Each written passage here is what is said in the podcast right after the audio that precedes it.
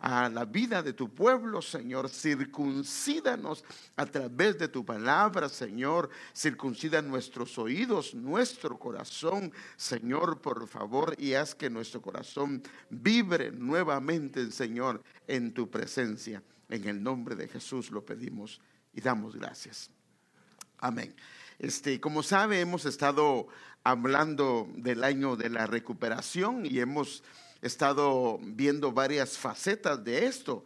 Y para entender esto es mejor si entendemos el llamado que Dios nos ha hecho a nosotros, porque el llamado de Dios es en el Señor Jesucristo y esto está muy claro en la escritura, que hay un llamado de Dios para nosotros. Por ejemplo, Romanos capítulo 8, versículo 29 al 30 dice, a quienes Dios conoció de antemano, los destinó igualmente desde un principio Ahora, mire lo que dice esto. Solo que esta no es la versión, esta versión de las Américas, sino creo que es la versión pechita.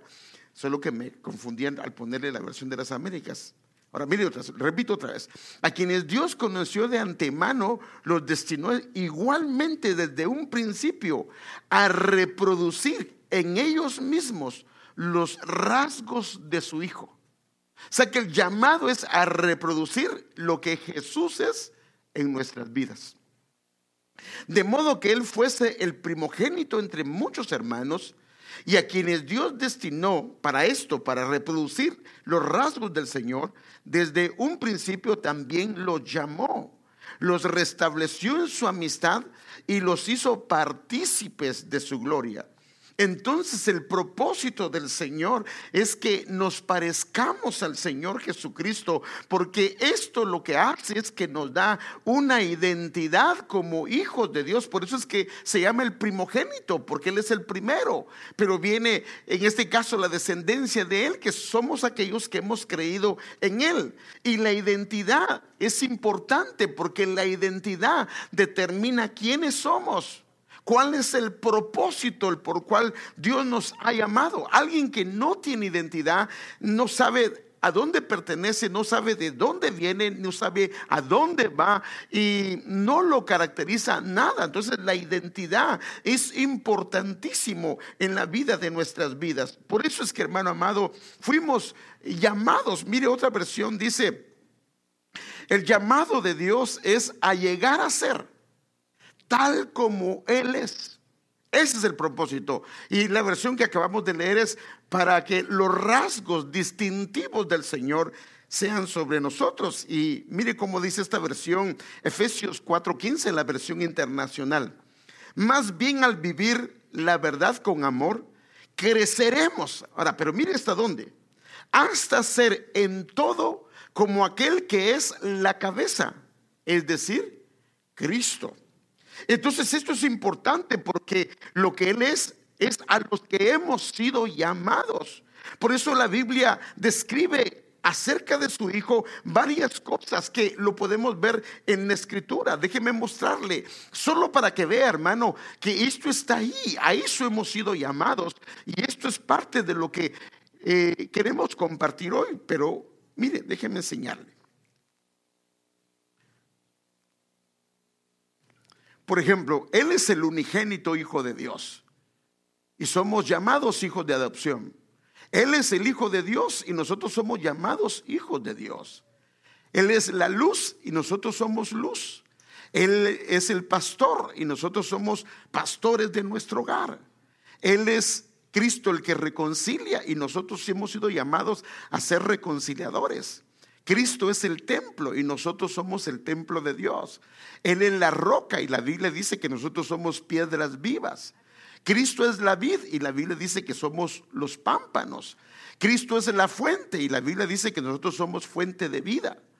Cristo es el río y la Biblia dice que nosotros somos como ríos o hay un río de agua viva fluyendo dentro de nosotros. Mire, solo le mencioné 10, ahora le voy a mencionar otros para que vea a todo lo que hemos sido nosotros llamados. Cristo es la resurrección y nosotros hemos sido llamados o somos hijos de resurrección. Cristo es llamado un siervo y nosotros somos llamados para ser siervos. Cristo es el ungido de Dios y nosotros somos ungidos por Dios. Cristo es el rey y la Biblia dice que hemos sido llamados para ser reyes. Cristo es el sumo sacerdote y nosotros hemos sido llamados para ser sacerdote de, de Dios en el orden de Melquisedec. Cristo es el consagrado de Dios y nosotros hemos sido llamados para consagrarme, consagrarnos. Cristo es el árbol de vida que está en el Edén y Dios nos ha llamado para ser un árbol, un plantío del Señor. Cristo es el tabernáculo de Dios y nosotros somos tabernáculo de Dios también. Y Él es la cabeza y nosotros hemos sido llamados a ser cabeza. O sea que el llamamiento de Dios es que agarremos todos los rasgos, todo lo que Él es. Porque todo eso tiene una función dentro del tiempo que estamos durante la tierra. Y esto es importantísimo. El problema es llegar a su presencia sin haber tomado estas características, porque entonces no vamos a cumplir el propósito que Dios tiene y nos vamos a quedar cortos. Y eso no es lo que el Señor quiere. Y por eso es que es importante entender esto. O sea que solo le he mencionado algunas cosas haciendo un resumen breve, pero como puede ver, este es el llamamiento que está implícito en el llamado que se nos ha hecho a cada uno de nosotros. Ahora, yo hablando sobre esto quisiera ver esto, hermano. Cristo la puerta. Él es la puerta, dice, yo soy la puerta. Y nosotros también somos llamados puertas. Entonces, con la ayuda del Señor, a mí me gustaría tratar algo sobre esto, hermanos amados. El tema que yo quiero tratar hoy se llama alzar o puertas vuestras cabezas. Alzad o puertas vuestras cabezas. Esta expresión está en el Salmo 24. Y como puede ver, puerta es una expresión en plural, no en singular. O sea que habla de muchas. Ahora, ¿qué es lo que las puertas deben de alzar? Alzar sus cabezas. Ahora, esto es algo simbólico, pero también figurado, y por eso es que necesitamos entenderlo. Esta expresión la vamos a entender mejor si entendemos el concepto, si entendemos, hermano amado, eh, el lenguaje original, porque esto nos da una idea diferente. ¿Por qué el salmista dice esto refiriéndose a qué? Por eso es que me gustaría entrar en esta enseñanza y veamos algunos detalles importantes de lo que es una puerta y así vamos a tener un mejor panorama o un mejor entendimiento, porque muchas veces este pasaje no lo hemos entendido porque no entendemos lo que está, lo, lo pasamos, pero hay cosas que están, eh, hay riquezas implícitas en este pasaje. Entonces, mire, para tener una idea, esta es una puerta. La parte de arriba se le llama dintel. Hay Biblias, versiones que le dicen dintel y hay otras que le llaman cabeza. los, marcos de, que están eh, verticales se le llama postes, pilar o otro le llaman jambra también, o jamba. Y la parte de abajo es el umbral. Por eso es que ellos no podían, la sangre la vertían ellos en el dintel de la, de la, de la puerta o en los postes, pero nunca en el suelo, porque en el suelo es como pisotear la sangre del Señor. Entonces, esta es la puerta, pero la puerta misma también es un portal, y esto es importantísimo, es un portal. Al entender esto, que hay una puerta física y también hay un portal que es como una puerta, entonces se va a abrir nuestra mente para entender algunas cosas de lo que está diciendo aquí. Entonces, esta expresión, alzado puertas vuestras cabezas, es una expresión del Salmo 24. Ahora, el Salmo 24, como le he dicho, es simbólico y es figurativo. Es el múltiplo de 12. Usted sabe que el 12 es un número de gobierno, el 12 es número de gobierno y es un número que está asociado no solamente con el gobierno, sino también con el culto celestial, porque habían 24 ancianos que eh, agarraban sus coronas y las ponían delante de él. O sea que está asociado con gobierno y está asociado con eh, el culto celestial. También tiene el Salmo 24, tiene 10 versículos, o sea que esto nos habla de un orden, de un orden en perfección. Según los historiadores y la gente que, los teólogos, se cree que este salmo fue compuesto en alusión a cuando David trajo el arca de la casa de Obed Edom hacia la casa que él había construido no el templo, sino a la casa que él había construido. Y usted sabe que el arca la puso él entre cortinas. En otras palabras, lo que estaba haciendo David con esto o con este salmo es dándole la bienvenida a Dios. Esto es lo que es este salmo. Entonces, estas expresiones no solamente son literales, sino son espirituales, son simbólicas, son figurativas. Y entonces esto lo vamos a entender, pero es importante. Si esta parte no me la capta, va a ser difícil que me entienda algunas cosas que voy a decir más adelante. Entonces, importante, la parte de arriba del marco es el dintel o cabeza. La parte de los vertical es los postes o el pilar. La parte del suelo es la parte del umbral. Y la parte que en sí puede ser inclusive no una puerta física, es un portal o es una entrada. Entonces déjenme ver los textos. No voy a ver todo el Salmo, solo me quiero concentrar en cuatro textos. Salmo 24, del 7 al 10 en la versión textual, cuarta edición. Alzad, o oh puertas, vuestras cabezas. La versión Jerusalén dice dinteles. Entonces, para que entendamos que es un dintel y que es cabeza. Pero dice, alzad, o oh puertas, vuestras cabezas Ahora, mire qué dice la parte 2. Sed levantadas. Puertas eternas, la versión Jerusalén dice antiguos portones. Y entrará el Rey de Gloria. ¿Quién es este Rey de Gloria? Jehová el fuerte y poderoso, Jehová el poderoso en batalla. Por eso es que hacen alusión a la entrada del arca, a la casa de David. Ahora, los versículos 9 y 10 repiten lo mismo, a excepción de unos pocos detalles que son diferentes. Este es el versículo 7 y 8. El versículo 9 dice, alzado puertas vuestras cabezas, dinteles, sed levantadas puertas eternas o antiguos portones, y entrará el Rey de Gloria. ¿Quién es este Rey de Gloria? Jehová Sebaot, Jehová Sebaot es Jehová de los ejércitos. Él es el Rey de Gloria. O sea, quien ¿Quién es el que va a entrar? Es el Rey de Gloria. ¿Y quién es Él? Él es el fuerte y poderoso que está en el versículo 7 y 8. Él es el poderoso en batalla, es Jehová de los ejércitos y Él es el Rey de Gloria. Ahora, ¿qué o qué representan las puertas?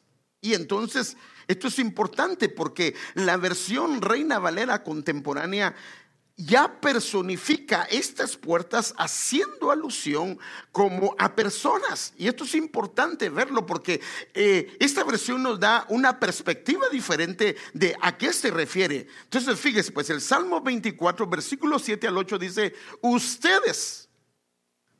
El otro habla de puertas, este también, pero ahora él dice, ustedes, la versión Reina Valera contemporánea, ustedes puertas levanten sus dinteles, o sea, levanten sus cabezas. Ensánchense ustedes, ahora fíjense, aquí lo muestra diferente. Ensánchense ustedes puertas eternas, ábrale paso al Rey de Gloria ¿Y quién es este rey de gloria? Es el Señor, el fuerte y valiente. Es el Señor, el poderoso en batalla. Entonces, al ver este pasaje solamente así, pareciera que las puertas de la primera parte y la segunda parte, porque eh, la, primera parte habla de puertas, la segunda parte habla de puertas. Y pareciera que las puertas son lo mismo, porque el problema de la traducción del idioma original es que la mayoría traducen la puerta con el mismo eh, nombre en español, pero cuando basan las palabras que son hebreas, que es donde se escribió, entonces te das cuenta que estas palabras son diferentes una de la otra, que se parecen sí, pero son diferentes porque el propósito y la razón es distinta. Entonces déjenme mostrárselo. El versículo que estamos leyendo, alzado puertas vuestras cabezas al ser levantadas puertas eternas, son dos palabras diferentes. Por ejemplo, la primera es una palabra que es char, que esta habla de una apertura, de una puerta, de una entrada. Pero el término, según el diccionario Vine, el término se refiere estrictamente a la estructura. O sea, por decir aquí, al hablar de esa puerta o de esa puerta, nos referimos a la puerta en sí. Pero aparte, si no estuviera esa puerta en sí, de todas maneras sería una puerta. Pero esta palabra se refiere a la puerta en sí. Puede ser una puerta de madera, puede ser una puerta de aluminio, puede ser una puerta de vidrio.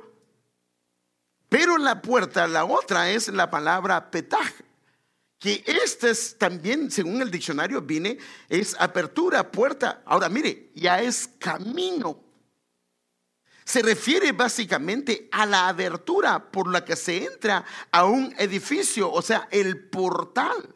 O sea que lo que está diciendo acá es que cuando se abre la puerta física, se abre también otra puerta. Mire, hay bancos que para que no se pierda el aire acondicionado o para seguridad, usted entra y la primera puerta la abre, pero la puerta esa tiene que estar cerrada para que se abra la siguiente puerta. Usted queda como un espacio pequeño, pero no puede entrar al recinto si primero no se abre la segunda puerta. Entonces acá estamos hablando de dos puertas distintas. En otras palabras, la, el marco, la puerta, la estructura es a lo que se refiere la palabra char y el portal es lo que se refiere la palabra petaj. Ahora, esto es importante porque cuando él dice, alzado puertas vuestras cabezas, alzaos, oh puertas eternas, está hablando de dos puertas distintas. Cuando se alza la puerta eh, eh, de alguna manera física, terrenal, también se abre la puerta celestial. Ahora, antes de seguir explicando esto necesito explicar algunos principios para que veamos, porque aquí lo que está haciendo eh, David es diciendo, Señor, abre las puertas de mi casa, pero que también en las puertas del cielo se abre ese portal para que tu presencia pueda venir a este lugar. Mire, eh, de alguna manera cuando nosotros consagramos nuestra casa, eh, nosotros abrimos las puertas de nuestra casa, las hacemos física, pero estamos abriendo un portal para que el Señor more dentro de ese lugar. Entonces, un principio bíblico establecido en las escrituras es el que le voy a mostrar. Ahora, nosotros estamos en este mundo, esto es muy claro, hermano, pues obvio, estamos en este mundo, pero la Biblia dice, y eso lo dice el Señor, que no somos de este mundo espiritualmente estamos sentados, así lo dice la escritura, estamos sentados en los lugares celestiales. Usted lo sabe y esto lo hemos visto. La Biblia dice en Efesios que estamos sentados en lugares celestiales. Pero entonces, ¿cómo es eso? ¿Estamos aquí o estamos sentados en lugares celestiales? Es que físicamente estamos aquí, pero espiritualmente estamos sentados al lado de Él o en Él, en Cristo. Ahora, esto estamos bien claros porque la Biblia es clara con esto. Por eso es que el Señor dijo en Juan 17, 24, dice, Padre, los que tú me has dado, quiero que donde yo esté, esa es la promesa, donde yo esté, estén también conmigo. Y así lo hizo el Señor. Se fue, pero nos dejó acá, pero físicamente estamos, pero espiritualmente estamos con Él, estamos sentados con Él. ¿Para qué? Para que podamos contemplar su gloria, para que podamos verlo, para que podamos apreciarlo, para que tengamos una perspectiva diferente del mundo. O sea que aunque estamos en esta tierra, estamos conectados. Esa es la diferencia entre un hijo de Dios. Está conectado espiritualmente a una dimensión celestial. Y por eso es que entendemos por qué la Biblia dice que nos ha dado las llaves del reino. Entonces déjeme ver esto.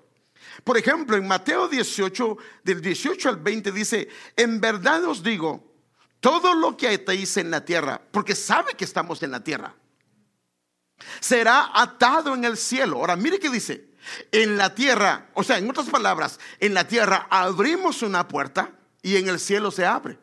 En la tierra atamos algo y en el cielo se desata. En la tierra atamos algo y en el cielo queda atado.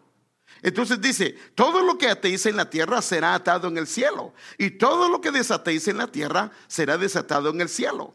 Además os digo, ahora mire pues, esta enseñanza que está dando en el versículo primero, ahora lo aplica el Señor Jesús de esta manera. Además os digo que si dos de vosotros se ponen de acuerdo, ahora mire, lo primero lo está relacionando con esto. Sobre cualquier cosa que pidan aquí en la tierra, le será hecho por mi madre, por mi Padre que está en los cielos. O sea, lo que él dice es que el principio que les di al principio, es el mismo que va a aplicar para ustedes, para sus oraciones cuando ustedes se ponen de acuerdo. Claro, dentro de la voluntad del Señor. Y si lo hacemos así, lo que va a pasar es que los cielos responden. Déjenme seguir el versículo que sigue. Entonces, el, versículo que sigue. Este es el versículo 20. El otro es el versículo 18 y 19 y este es el versículo 20. Porque donde están dos o tres reunidos en mi nombre, o sea, cuando se reúnen dos o tres en su nombre, ahí estoy yo en medio de ellos. O sea que cuando se reúnen dos hermanos o hermanas o hermanos, ahí se abre un portal. Y dice él, ahí estoy yo. Ahora, pero si no el Señor llena todo el mundo, pues no el Señor, sí, sí, es que Él lo llena todo. No hay nada que no esté fuera de su presencia. Pero hay una diferencia entre la chequina de Dios. La chequina de Dios es la presencia manifiesta. Cuando Él llega a un lugar y se manifiesta, lo llena todo, pero otra cosa es que el Señor se manifieste. Por ejemplo, el Señor está en el infierno también. Su presencia está ahí. Está en perdón, los prostíbulos, está en cualquier lugar. Él, lo llena todo, no hay lugar que Él no llene. Pero que se manifieste, esa es otra cosa. Y entonces Él se manifiesta, por ejemplo, donde hay armonía. Pero aquí es importante porque hay dos hermanos o dos hermanas reunidas y ahí estoy yo en medio. O sea que ellos como puertas abren un portal donde viene Dios y obra. Ahora, esto es importante entenderlo por lo que le quiero explicar. Por eso es que donde tú estás, hermano, en tu familia, en tu trabajo, con tus amigos, con la gente en la, que, en la cual tienes ese entorno, tú puedes ser una gran bendición de Dios en medio de ellos. Una bendición puede ser un portal de buenas nuevas para que aquellos que están alrededor les resplandezca luz. Tal vez están sumidos en tinieblas, pero la Biblia sí dice que eh, Galilea de los gentiles estaba sumida en tinieblas, pero luz les resplandeció a través de Cristo y luego a través de sus discípulos. Por eso es que a veces cuando tú has llegado a un lugar o un restaurante, un lugar, Increíble que tal vez no hay nadie y de repente comienza la gente a llegar. ¿Por qué? Porque llevaste la bendición, abriste un portal, hay un portal abierto ahí. Entonces déjeme pasar este versículo para ver algunos detalles. Entonces, otra vez, alzad, oh puertas, vuestras cabezas y sed levantadas y sed levantadas puertas eternas. Ahora, esto es importante entenderlo. ¿A qué se refiere? Ya vimos la puerta. O sea que hay una puerta física y se abre una puerta espiritual. Y entonces se conecta. Hay una conexión. Ahora, ¿a qué se refiere cuando la Biblia habla de cabezas o las cabezas de esas puertas? Esto es importante entenderlo, porque si lo entendemos nos vamos a dar cuenta de la bendición inclusive con la actitud que tenemos en la casa del Señor cuando adoramos al Señor. Otra vez, el dintel es la parte de arriba y los postes son eh, la parte de abajo.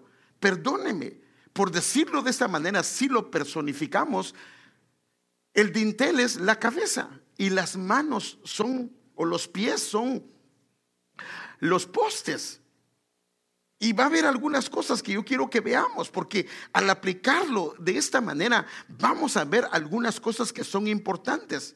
Por ejemplo, la Biblia dice en el Salmo 141.2, mi oración está aquí como incienso en tu presencia. Ahora, mis palmas elevadas, mire lo que dice, mire lo que dice, mis palmas elevadas son como ofrenda de la tarde. O sea que cuando elevas tus manos al Señor, mire qué tremendo, es como que le estés dando o elevando una ofrenda para el Señor. O sea que tus manos, si eres una puerta y levantas los, los, los, marcos, levantas los postes, hermano, es como una puerta. Pero ¿qué pasa con la cabeza? O sea que las manos habla de una adoración. Y es asombroso cómo la cabeza inclusive se pone cuando levanta las manos. Déjeme darle un ejemplo. Toda la posesión de cabeza con la posesión de manos tienen un significado y para nosotros es claro cuando vemos a alguien. Por ejemplo,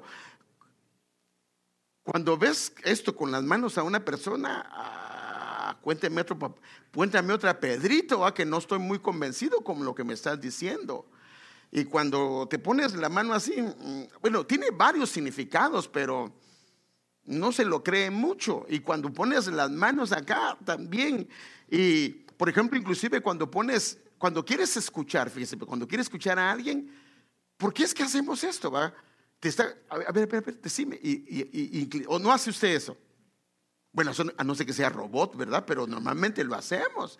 Hacemos, inclinamos, eh, eh, o sea, puedes inclinarla como una especie de duda o puedes inclinarla porque quieres escuchar más. O inclusive, hermano, cuando levantamos eh, nuestra cabeza, por ejemplo, si hablamos de la cabeza, la puedes agachar en dos sentidos. Puedes agacharla porque una persona ha sido humillada. Y entonces cuando está delante de alguien, eh, no puede levantar su cabeza y su cabeza la agacha. Pero también se puede agachar la cabeza cuando nos humillamos. Por eso es que cuando oímos al Señor, hasta hacemos así, va, Padre, ¿qué quieres de mí? O sea, te puedes humillar, inclinar tu rostro.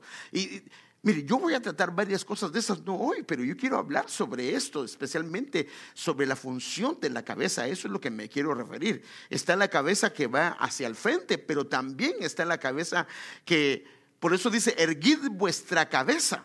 O sea, levanta tu cabeza. Increíble que cuando queremos saber de algo, por ejemplo, sabemos que algo está pasando allá, ¿qué hacemos? ¿O no levanta la cabeza?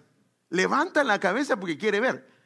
Pero también puede levantar la cabeza cuando hay altivez. Mm. Y cabal hace. Mm. O sea que no sé, aquí es una cosa, pero aquí la levanta como, como altivez. Pero cuando hablamos, hermanos amados, en un sentido espiritual, entonces alzar las manos hacia el cielo es como una ofrenda al Señor, según el Salmo 141. Pero cuando alzas tu cabeza, mire, pues qué tremendo. Aquí es diferente porque la cabeza, juntamente, como un marco, hermano. Eh, perdóneme, hermano. Eh, yo creo que es en el fútbol americano que, que cuando hacen así, la bola creo que entró, ¿verdad? Así es que hacen. ¿O no? ¿cómo le llaman? Un touchdown. Aleluya. entró. O sea, entró. Entonces fíjese, pues, cuando alzas tu cabeza al cielo, ahora es diferente porque estás levantando tus manos y alzas tu cabeza al cielo. Mire, mire qué tremendo. Es como una adoración y estás abriendo un portal Hermanos, si entendemos eso, va a cambiar nuestra manera de adorar. Mire, ¿qué pasa si me meto las manos y estoy de espectador? En medio de la adoración. Pero ¿qué cuando levantas tus manos alzas tu cabeza, le está diciendo, ven Señor. Yo estoy abriendo una puerta y estoy alzando mi cabeza, abriendo un portal para mi casa, para mi familia. Entonces aquí esto es importante porque aunque es algo físico, acuérdese, si abres una puerta en lo físico se abre una puerta espiritual. Esta es la dimensión a la que el Señor nos ha llamado. Por eso es que es importante que entendamos esto y veamos, por ejemplo, algunas funciones inclusive de la cabeza. Por ejemplo, pero quiero que sepáis que la cabeza de todo hombre es Cristo y la cabeza de la mujer es el hombre. O sea que una de las cosas de la, la cabeza habla de posición, pero también habla de funciones. Por eso es que estaba, perdón, viendo eso. Entonces la puerta es un portal. Pero la cabeza puede ser una posición, puede ser una función, puede ser un punto de origen, puede ser una simbología de algo. Ahora, de eso es que lo que yo voy a estar tratando, pero no hoy, sino lo voy a estar tratando porque yo quiero que veamos cómo nosotros podemos abrir un portal dependiendo de qué estamos hablando. Puede ser una posición en la que estamos ocupando. Por ejemplo, la posición de un esposo es la posición de una cabeza. Y entonces cuando él viene y le dice, Señor, ayúdame a ejercer, Señor, la función como padre. Le está diciendo, Señor, yo quiero que vengas, no con mis pensamientos, sino con tus pensamientos quiero hacer mi función la función que me has dado a mí. Ahora, esto sí es importante porque si lo entendemos, hermano, y entendemos, entonces cuando este hombre dice, alzado puertas vuestras cabezas, alzado puertas eternas, entonces vamos a entender que podemos, y por eso la Biblia dice que nos ha dado llaves, una llave importantísima, la llave de David se nos ha sido dada. Y esto lo vamos a entender, pero no hoy, con palabras hebreas y griegas que yo quiero verlas con usted. Entonces, fíjese, pues. Rapar la cabeza. En la Biblia era señal de luto, de duelo. Echarse también eh, eh, ceniza sobre la cabeza. Bueno, algunos no se bañan, pero esa es otra cosa. No, no, es, que se la echen, sino que es porque no se quieren bañar. Ungir la cabeza es, es simbología de consagrar a alguien.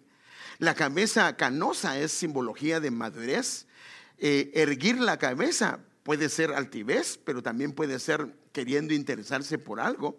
Levantar la cabeza es saber lo que está pasando, por eh, poner a alguien en una posesión también. Se recuerda, por ejemplo, cuando el sueño de José, dice que él soñó de las dos personas y dijo, es que soñé que a ti te levantaba el rey la cabeza.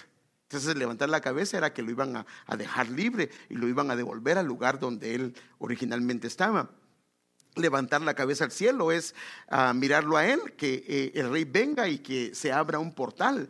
Este, bajar la cabeza puede ser de humillación o puede ser de humillarse delante de Dios. Eh, la cabeza cubierta. En la Biblia era, se recuerda cuando David subió con su cabeza cubierta, cuando su hijo eh, llegó a Jerusalén y le quitó el lugar. Entonces cuando él se cubrió la cabeza era de que se sentía deshonrado. Pero en el caso de la mujer, cubrirse la cabeza es diferente, porque en la, mujer cubrirse la cabeza es un sometimiento hacia su autoridad cercana. Por eso es que hay que entender todo esto, porque tiene significados, hermano. Mire, si una mujer se pone velo y no se somete y nunca le hace caso a su esposo, pues a saber cómo está la cosa, porque no está bien. Porque entonces solo es religiosidad. Porque tiene que ir de la mano. Tiene que ir de la mano. Entonces esto es importante y el hombre no se debe de cubrir y eso lo dice Pablo, porque cuando se cubría este afrenta a su cabeza o es una deshonra también. Entonces, déjeme ver algunas funciones que yo quiero ver con usted con respecto a esto. Mire, Génesis es la primera vez que aparece la palabra, la palabra hebrea es Rosh, para esta palabra. Pues, y del Edén salía un río, pero este río es Nahar. arroyo, para regar el huerto. Y de ahí se dividía y se convertía en cuatro ríos. Esta palabra es Rosh. Ahora, note esto. En la otra es Nahar y en esta es Rosh. Y la Biblia de las Américas tiene una nota que dice cabezas. La primera vez que aparece la palabra cabeza en la Biblia, que es la palabra Rosh, que tiene varias acepciones o varios significados, está acá. Entonces la palabra que se utiliza es Rosh, que nos habla de un origen, de un principio. O sea que esta misma palabra, hermanos amados, que habla de una posición, también habla de un origen, de un principio. Entonces cuando levanta alguien la cabeza, ¿qué significa?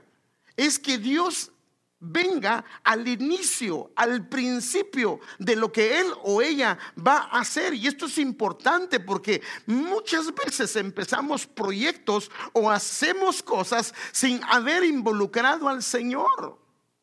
Y esto es importante, por eso es que cuando tú compras una casa o cuando te pasas a un lugar, lo primero que deberías de hacer es levantar tus manos, alzar tu cabeza, ungir ese lugar diciendo, Señor, ven a este lugar. Le estás dando, le estás diciendo, Señor, que tú seas el inicio, el origen, el principio de esta casa. Y por eso es que es importante cuando un matrimonio se casa. Mire, ese es el problema de los matrimonios. Muchos se casan solo por religiosidad. Van a la iglesia, ya sea católica, cristiana o la que sea, y se casan por el qué dirán, pero realmente llegan a la iglesia, se casan los dos para que la gente quede tranquila, para que los papás queden tranquilos, pero cuando se van no se van tres, se van solo dos. Porque aunque hicieron el acto, realmente no era un acto con entendimiento, pero cuando nosotros realmente le decimos al Señor que Él sea cabeza, que sea el origen, que sea el principio de ese río o de ese matrimonio, entonces las cosas van a ser diferentes. Mire, yo he entendido algo.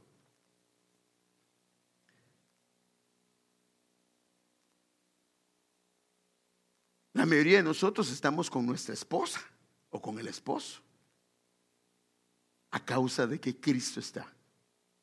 Pero si el Señor no estuviera, saber si fuera así. O sea que, aunque esposo muchos errores, esposa muchos errores, pero como está Cristo, nos da la gracia ¿Pero por qué? Porque lo tomamos en cuenta y Él es el fundamento de esa casa, es el inicio de esa casa. No solo nos casamos para que la gente viera que nos casamos por la iglesia, sino porque queríamos que Él fuera el origen, la cabeza.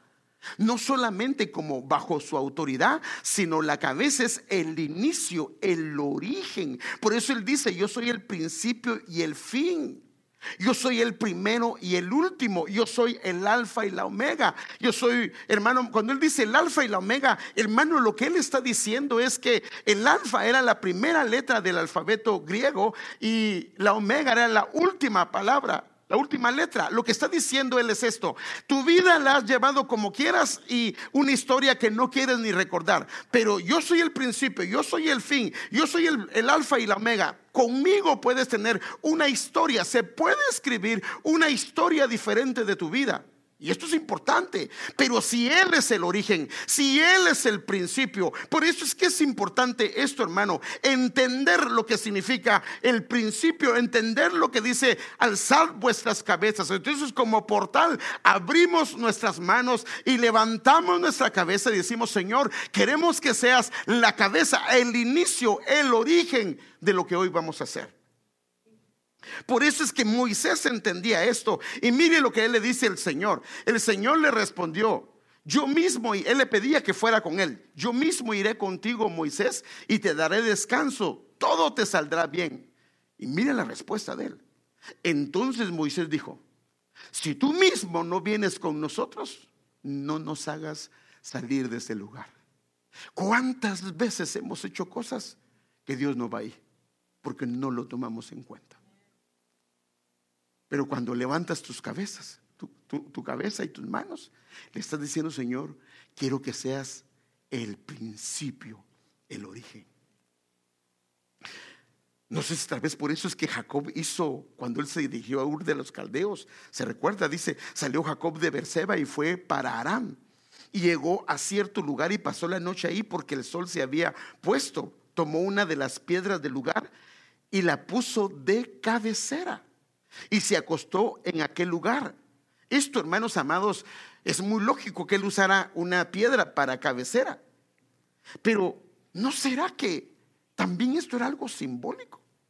Porque qué casualidad que al poner esto como cabecera, entonces, fíjese qué tremendo se abre una puerta. Así dice la Biblia, hermano.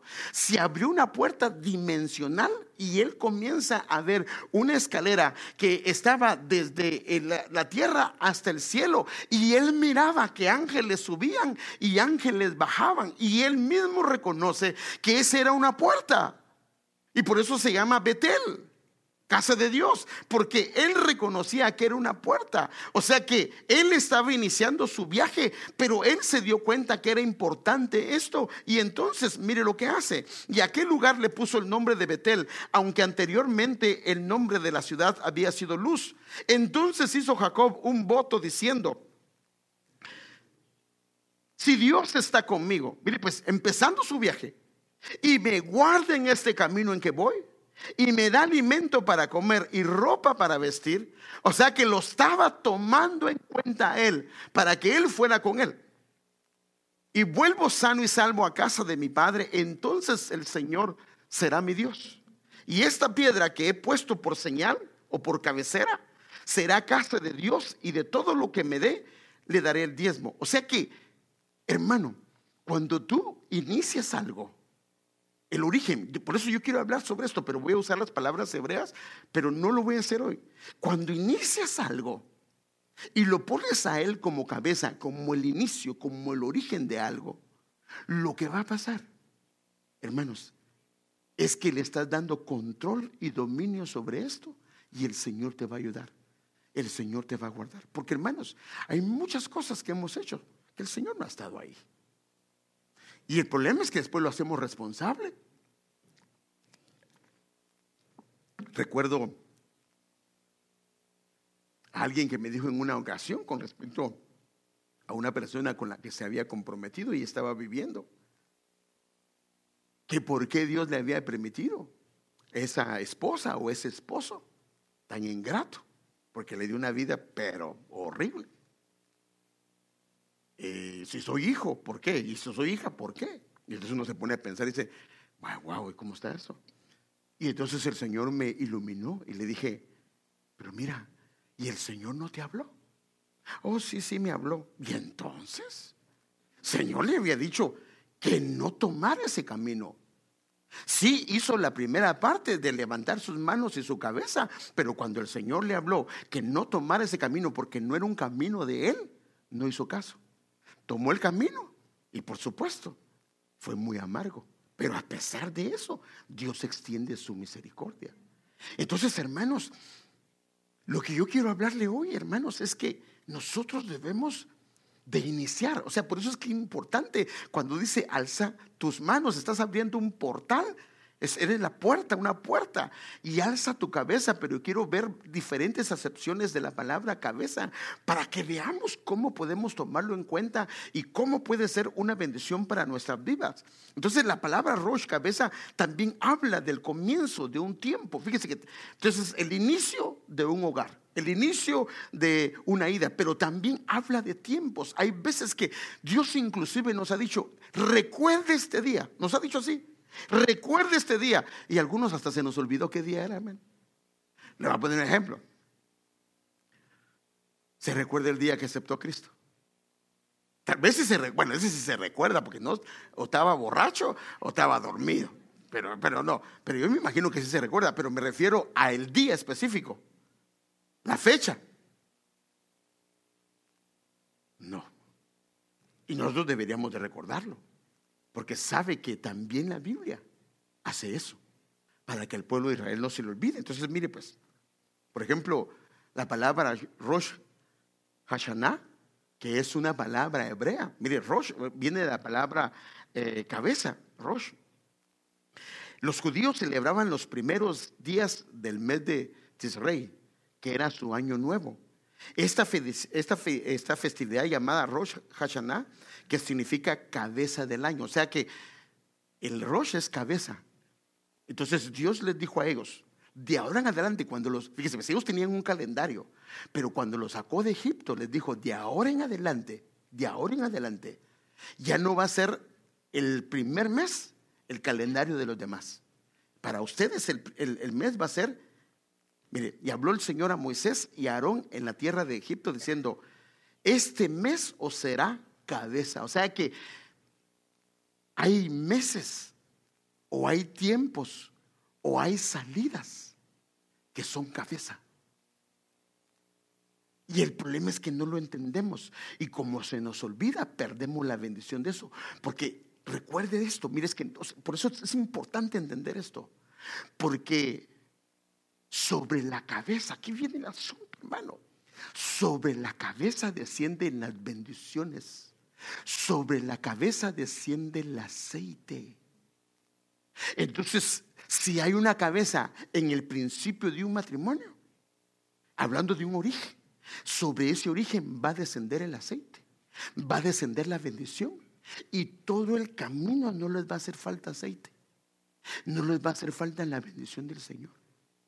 Entonces, si hay una cabeza para una etapa que Dios ha marcado, como sobre esa cabeza viene la bendición de Dios, esa etapa, fíjese qué tremendo, no le va a faltar la bendición del Señor. Porque cada vez que Dios, fíjese pues, tal vez fue en aquella fecha, pero ahora el Señor está viéndonos en esta etapa. Pero se recuerda que aquella etapa la inició como una cabeza que se la consagró al Señor, que se la dedicó, que fue el inicio de algo. Entonces, su palabra no regresa vacía. Entonces viene el Señor y bendice, restaura, renueva esta etapa a causa de lo que pasó en el inicio, en el origen, en la etapa, en la cabeza que Entonces cuando nosotros levantamos nuestras manos y alzamos nuestras cabezas, hermano, en una etapa en particular, lo que estamos haciendo es consagrando el inicio, el origen, la etapa, hermano amado, la posición, la función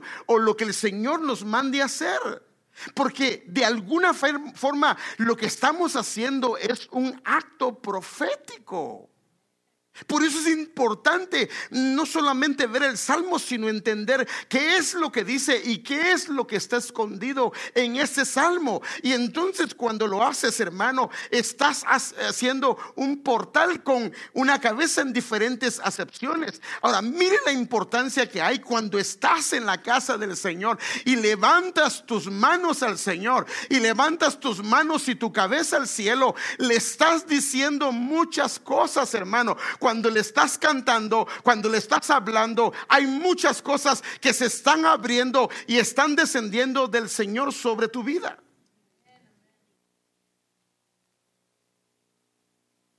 O sea que cuando hay una etapa de estas, el Señor se va a engrandecer. Padre Santo. Ya se me pasó el tiempo. Mira esta versión como dice el Señor habló a Moisés y a Aarón en la tierra de Egipto diciendo, este mes será para vosotros el principio, el rosh, cabeza de los meses. Y sobre la cabeza desciende bendición. Sobre la cabeza desciende el aceite. Sobre la cabeza hay una cantidad de cosas que se dan. Y por eso es que quiero seguir trabajando o tratando con usted esto. Pero pueden pasar. ¿Cuánto tiempo llevo, mija? ¿Cuánto? Ok. Pueden pasar, por favor.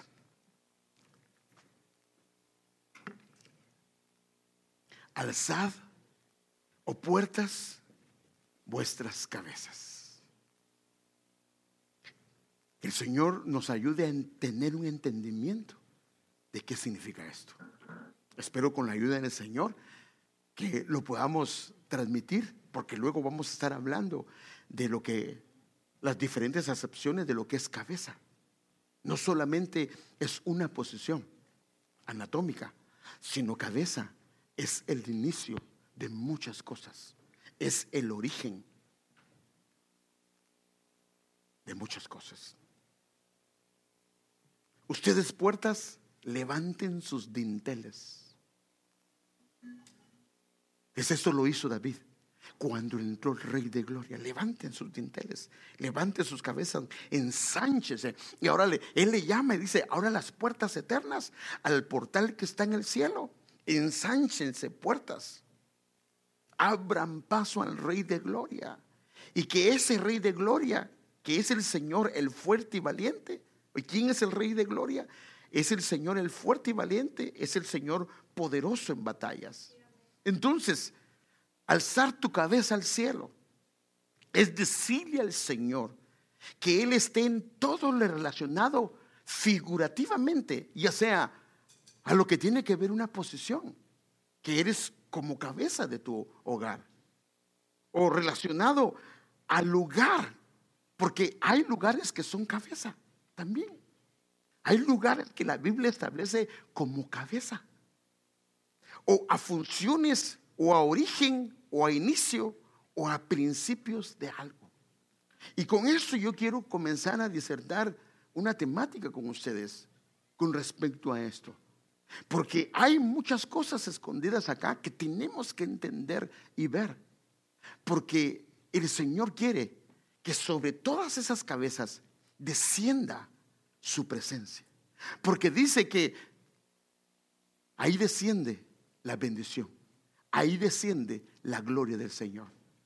Y hermano, esto es lo que nos va a caracterizar, porque entonces nos va a llevar a una posición de identidad, porque está descendiendo, está descendiendo no solo sobre la cabeza física, sino también sobre funciones, sino también sobre posiciones, sino también sobre lugares, sino también sobre inicios.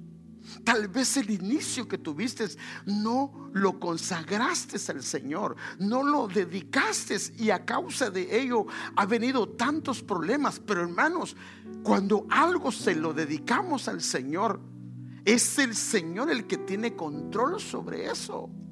¿No será que muchas cosas no las hemos iniciado siendo Él cabeza?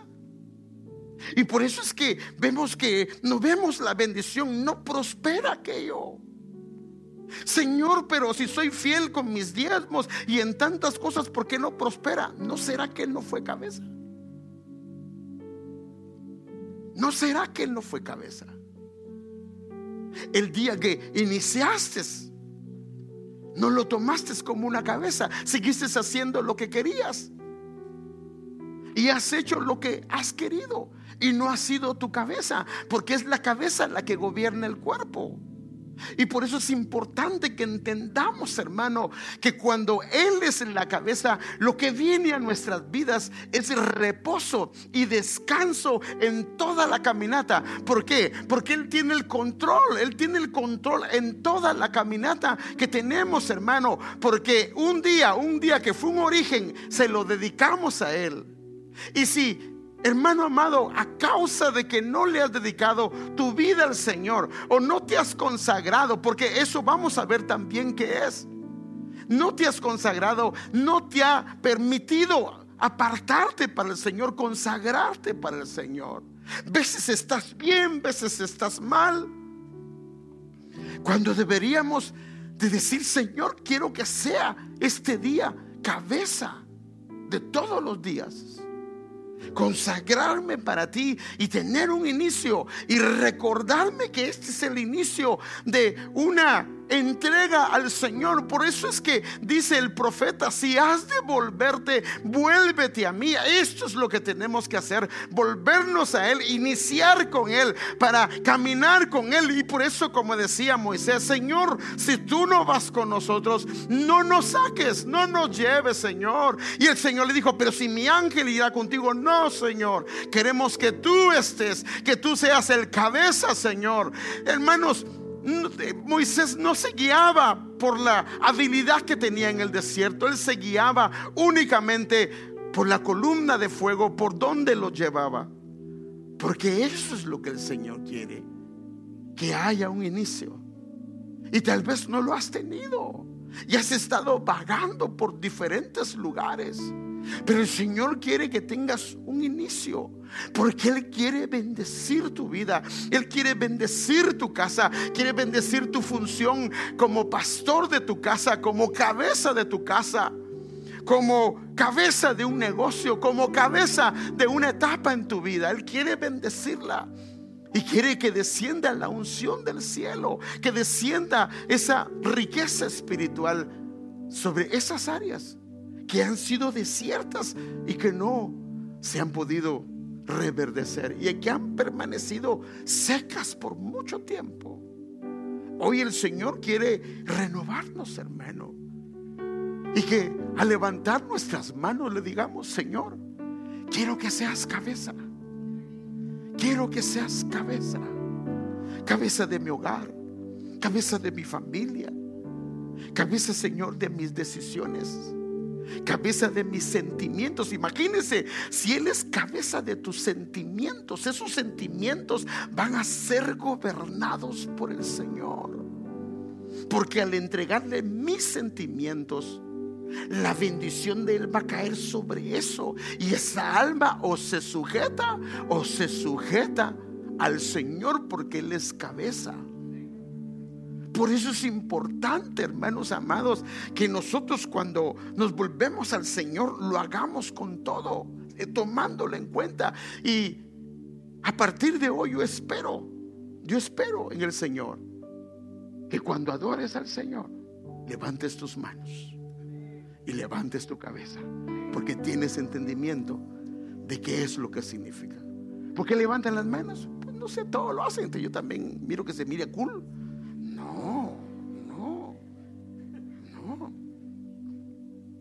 Una razón. Hay un acto profético. Hay un acto profético. Imagínate, imagínate un acto profético. Y si lo crees, hermano, si lo crees, el Señor lo hace. Póngase de pie un momento.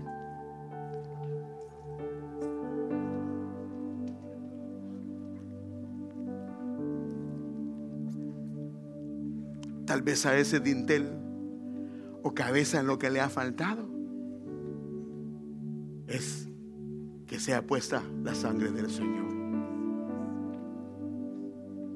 Éxodo 12, 22 dice, y tomaréis un manojo de hisopo y lo mojaréis en la sangre, la sangre del cordero que está en la vasija. Y mancharéis con la sangre que está en la vasija, el dintel, o sea, la cabeza, y los dos postes de la puerta.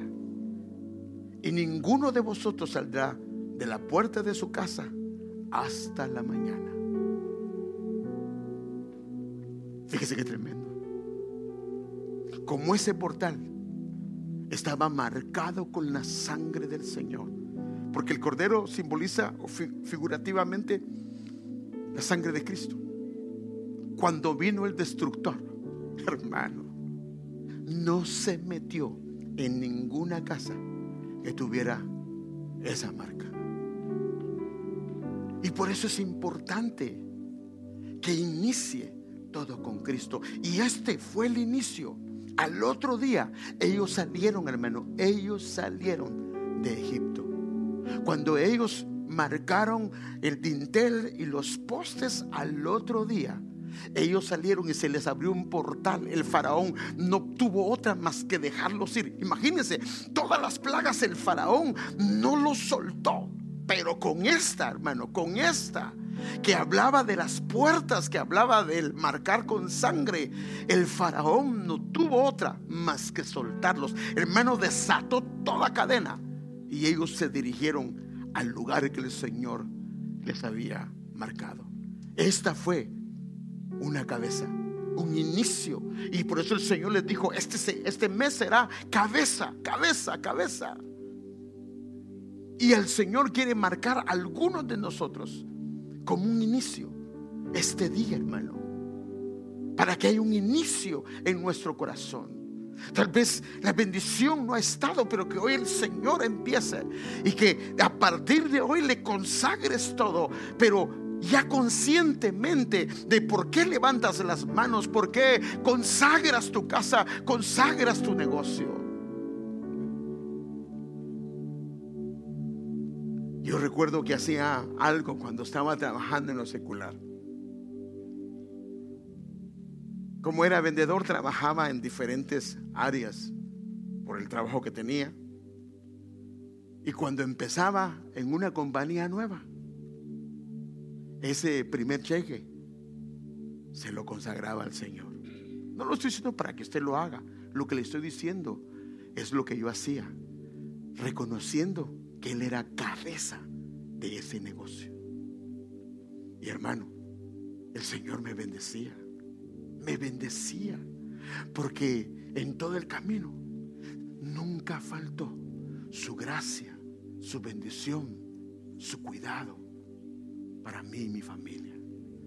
Porque le consagrábamos como cabeza de ese, de ese inicio, de esa etapa. Tal vez eso no que lo has hecho. Tal vez solo has tomado las decisiones sin tomarlo en cuenta. Pero que hoy sea el inicio de una nueva etapa.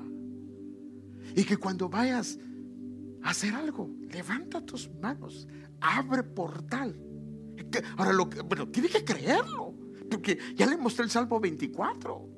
Tiene que creerlo, dice Señor, ¿estás tú en esto? ¿Es tu voluntad que yo haga esto? Y si es tu voluntad, Señor, yo abro un portal en tu nombre y que se establezca tu soberanía y tu gobierno en esto que voy a empezar que tu gloria sea vista y que descienda en todo el camino, porque así fue con David.